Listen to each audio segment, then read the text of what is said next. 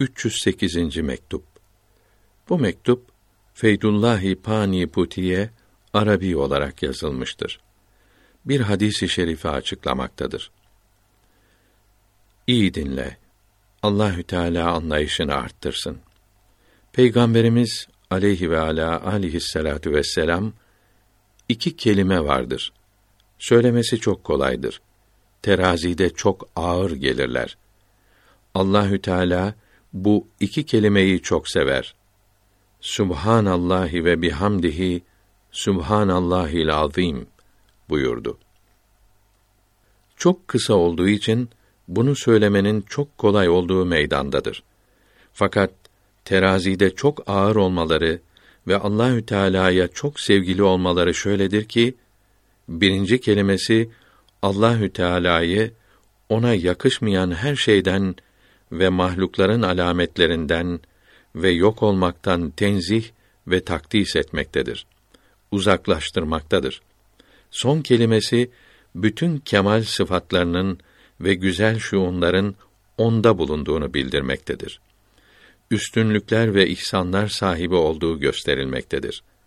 Birinci ve sonuncu kelimeler istirak ile yani her şeyi içine alarak birbirine izafet edilmiş, bağlanmıştır.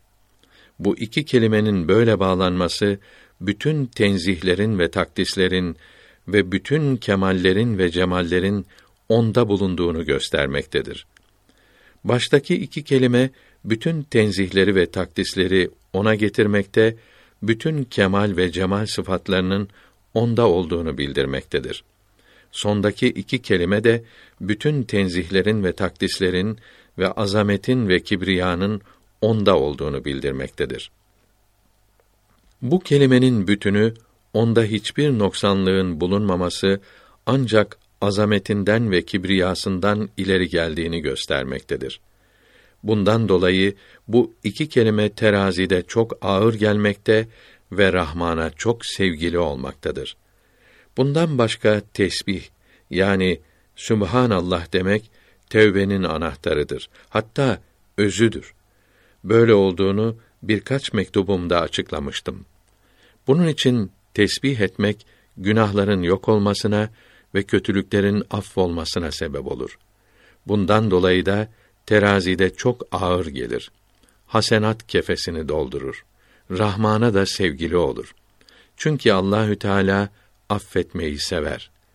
Bundan başka tesbih eden ve hamd eden bir Müslüman Hak Teâlâ'yı ona yakışmayan şeylerden uzaklaştırınca ve kemal ve cemal sıfatlarının ancak onda olduğunu bildirince kerim olan, ihsan sahibi olan Allahü Teala'nın da o kulu uygunsuz şeylerden uzaklaştırması ve ona kemal sıfatlarını ihsan etmesi umulur. Er-Rahman suresi 60. ayetinde mealen ihsan edene yapılacak karşılık ancak ihsandır buyuruldu. Bu ayet-i kerime de bu ümmidi kuvvetlendirmektedir. Bunun için bu iki kelime çok okundukça günahları yok etmekte, mizanda çok ağır gelmektedir. Güzel huyları getirdiği için de Rahman'a çok sevgili olmaktadır. Vesselam.